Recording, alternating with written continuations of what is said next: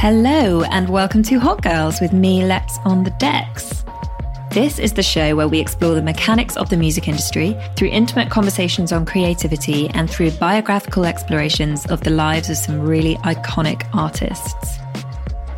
While a lot of the women I've explored throughout this series have worked in film or TV in some capacity, very few have done both with the consistency and execution that today's artist has.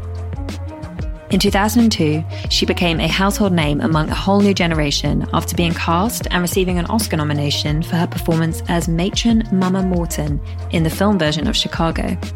Quite an achievement for someone whose first role in the entertainment industry was as a rapper, and a bloody good one. Queen Latifah is often considered the ultimate hip hop feminist, and throughout the next 15 minutes or so, I'm going to show you how she did what she did why I want everyone to be inspired by her now, and why we should pay homage.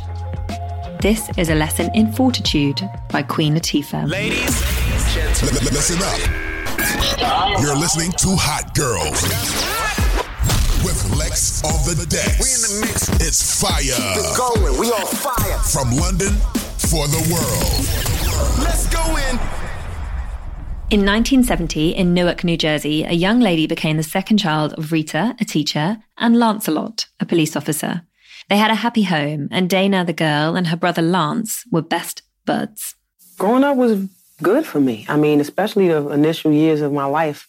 You know, I had the model nuclear family mother, father, brother, sister, dog, you know.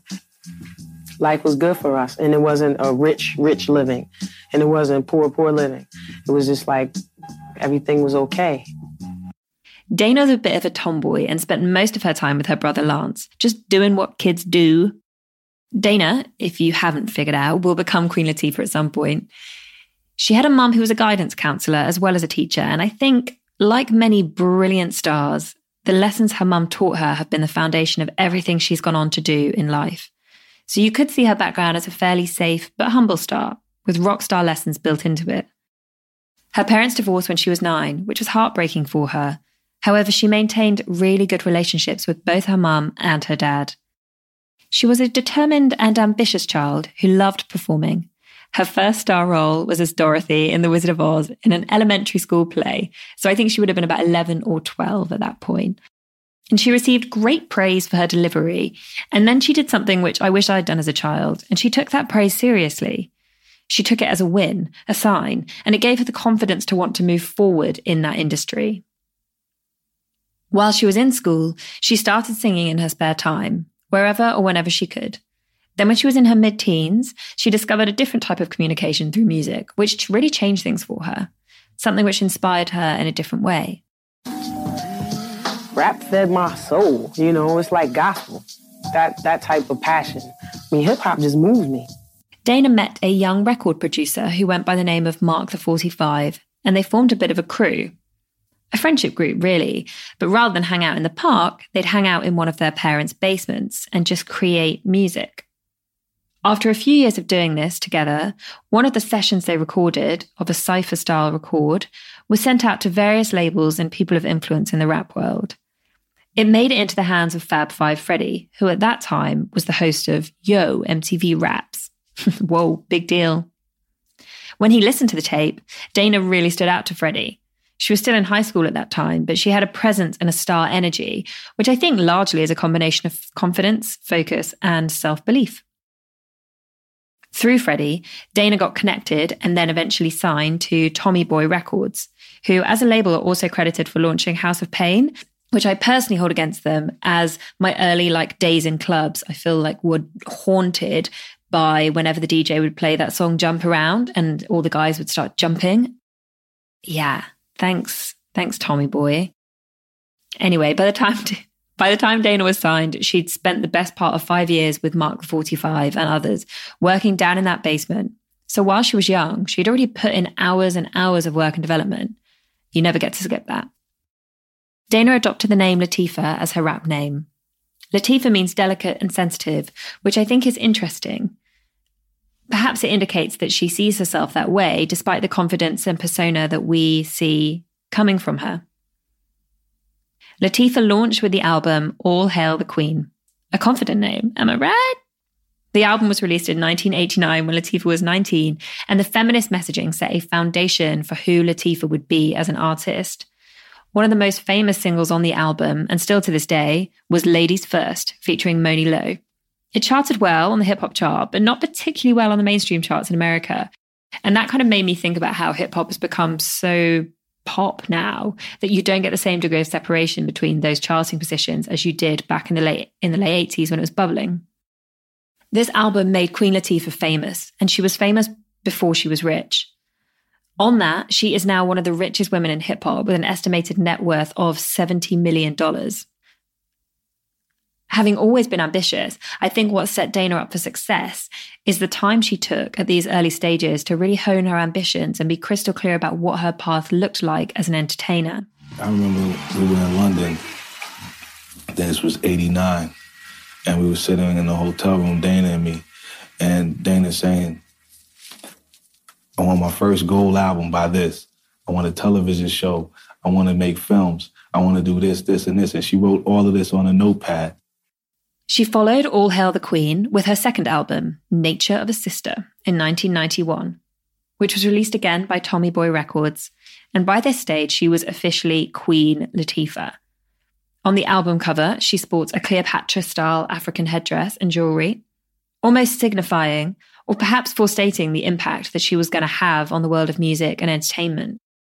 She also had quite a following at the stage as a voice in hip hop that was different to a lot of the other voices. From the beginning, Latifah's lyrics were about inspiring and energizing people. They were positive, uplifting, and empowering, a long way from a lot of the associations people might have to rap music. You know, it wasn't guns and drugs and knives at all. The album explores respect, self assurance, humor, and intelligence. The album was praised critically, but Latifah was dropped from the label afterwards with low sales cited as the reason. It makes you realize why people might get nervous around an album release. I think there's something about the second album which is really hard because there is that sense of expectation, but without the launching or the talking point of it being your debut.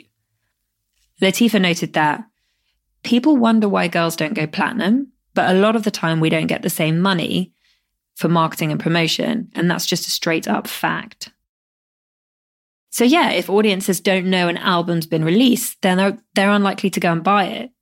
They say it takes on average something like eight times to see something being promoted before you end up listening to it or clicking through. And that's when the marketing money really comes in handy. You know, one of the things that I faced as a young artist was marketing dollars.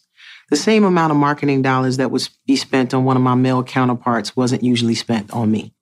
Um, I know several female rappers that that happened to at that time who had to fight to get those marketing dollars spent on them in the same way. So it's harder to be as successful when you're not being treated the same way as your male counterparts. Unfortunately, the dropping out of that deal came before an incident which was of much greater impact on Tifa. She'd always been savvy to the world she was in and cautious around the relationships she had within it. Her brother had been her best friend since childhood, and that rock who she knew she could always rely on. He went into the police force, but after she'd made a bit of money, she bought him a Harley Davidson for his birthday.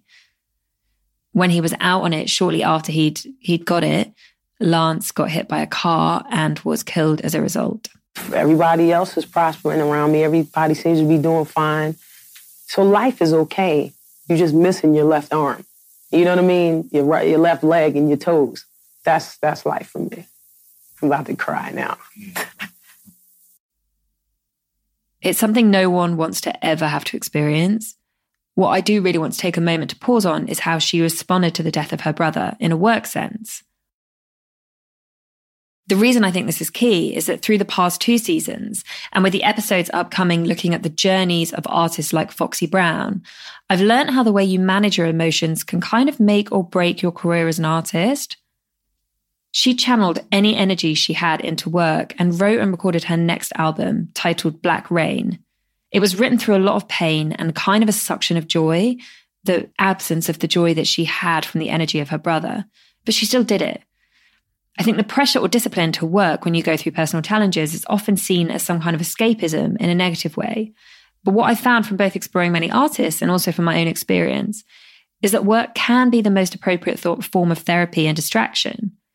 So those who go through pain and detach from work as a result tend to be impacted more than those who embrace their work and lean into it.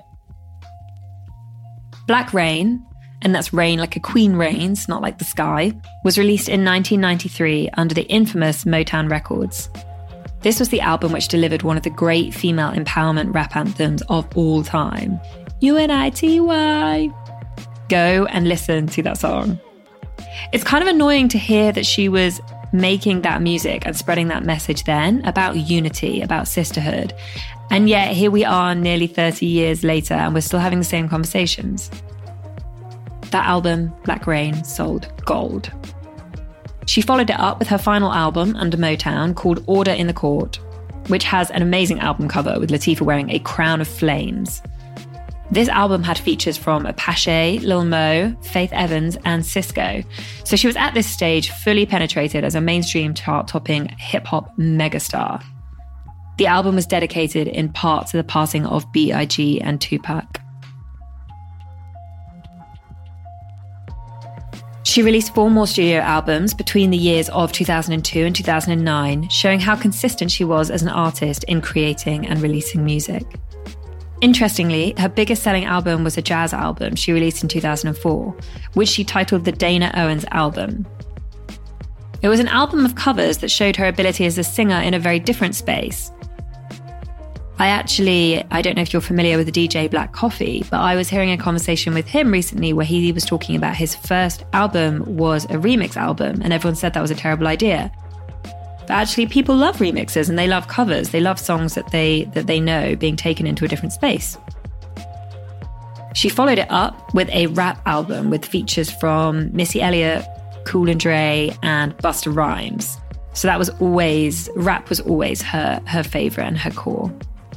There is so much in Latifah's career, so I'm going to kind of stop the chronology at this point and just get into some lessons. The first light level lesson is about consistency. I know Queen Latifah's name because of that consistency that she's had. She's remained in the world of entertainment since 1988, and that's over 30 years of relentlessness and evolution in an industry which doesn't offer you natural progressions. How you feel about yourself affects everything you do. And if I feel that I'm a million bucks, everything that I do will say I'm a million bucks, you know. But if I feel like I'm nothing, then I'll do things that will reflect the way I feel. A key part of why she's been able to do that as well is because of the quality of messaging she delivered in her lyrics and her intentions as an artist. Their intentions and messaging for all time, not for a moment. Tommy Boy Records actually uploaded loads of her music to YouTube two years ago, showing the demand for it now and the legacy that she's maintained through the quality of that output. The next lesson and key takeaway from this queen connects to legacy. To be someone that the icons of today, like Nicki Minaj, look up to. It's about work ethic. She says she works at least 12 to 14 hours a day every day. Do you work that hard? The next is that shit things will happen to you, and it's how you process and overcome them that makes the difference. There was a shootout in a club she was performing at in early days. She lost her brother, and she was the victim of a carjacking incident, which terrified and really, really marked her. She had to find a way to get beyond those. Next is about influence.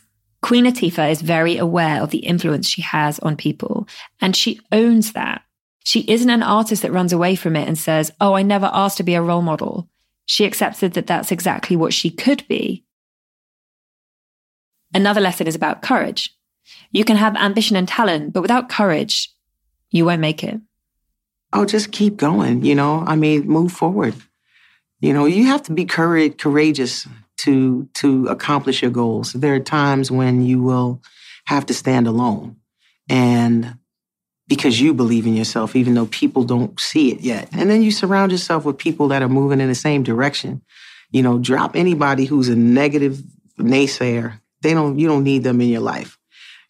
And you heard there as well the final lesson from Latifah.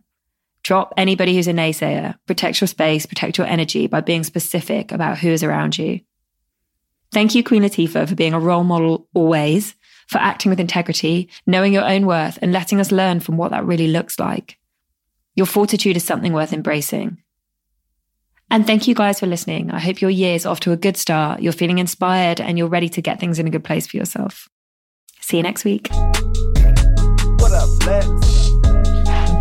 We keep our eyes on the prize, it's no surprise. Good women, we're destined to rise. Inspiring, celebrating, uplifting the new generation. Some hot girls, you know the vibe. All the hot girls come alive. All the hot girls, you know the vibe. All my hot girls come alive.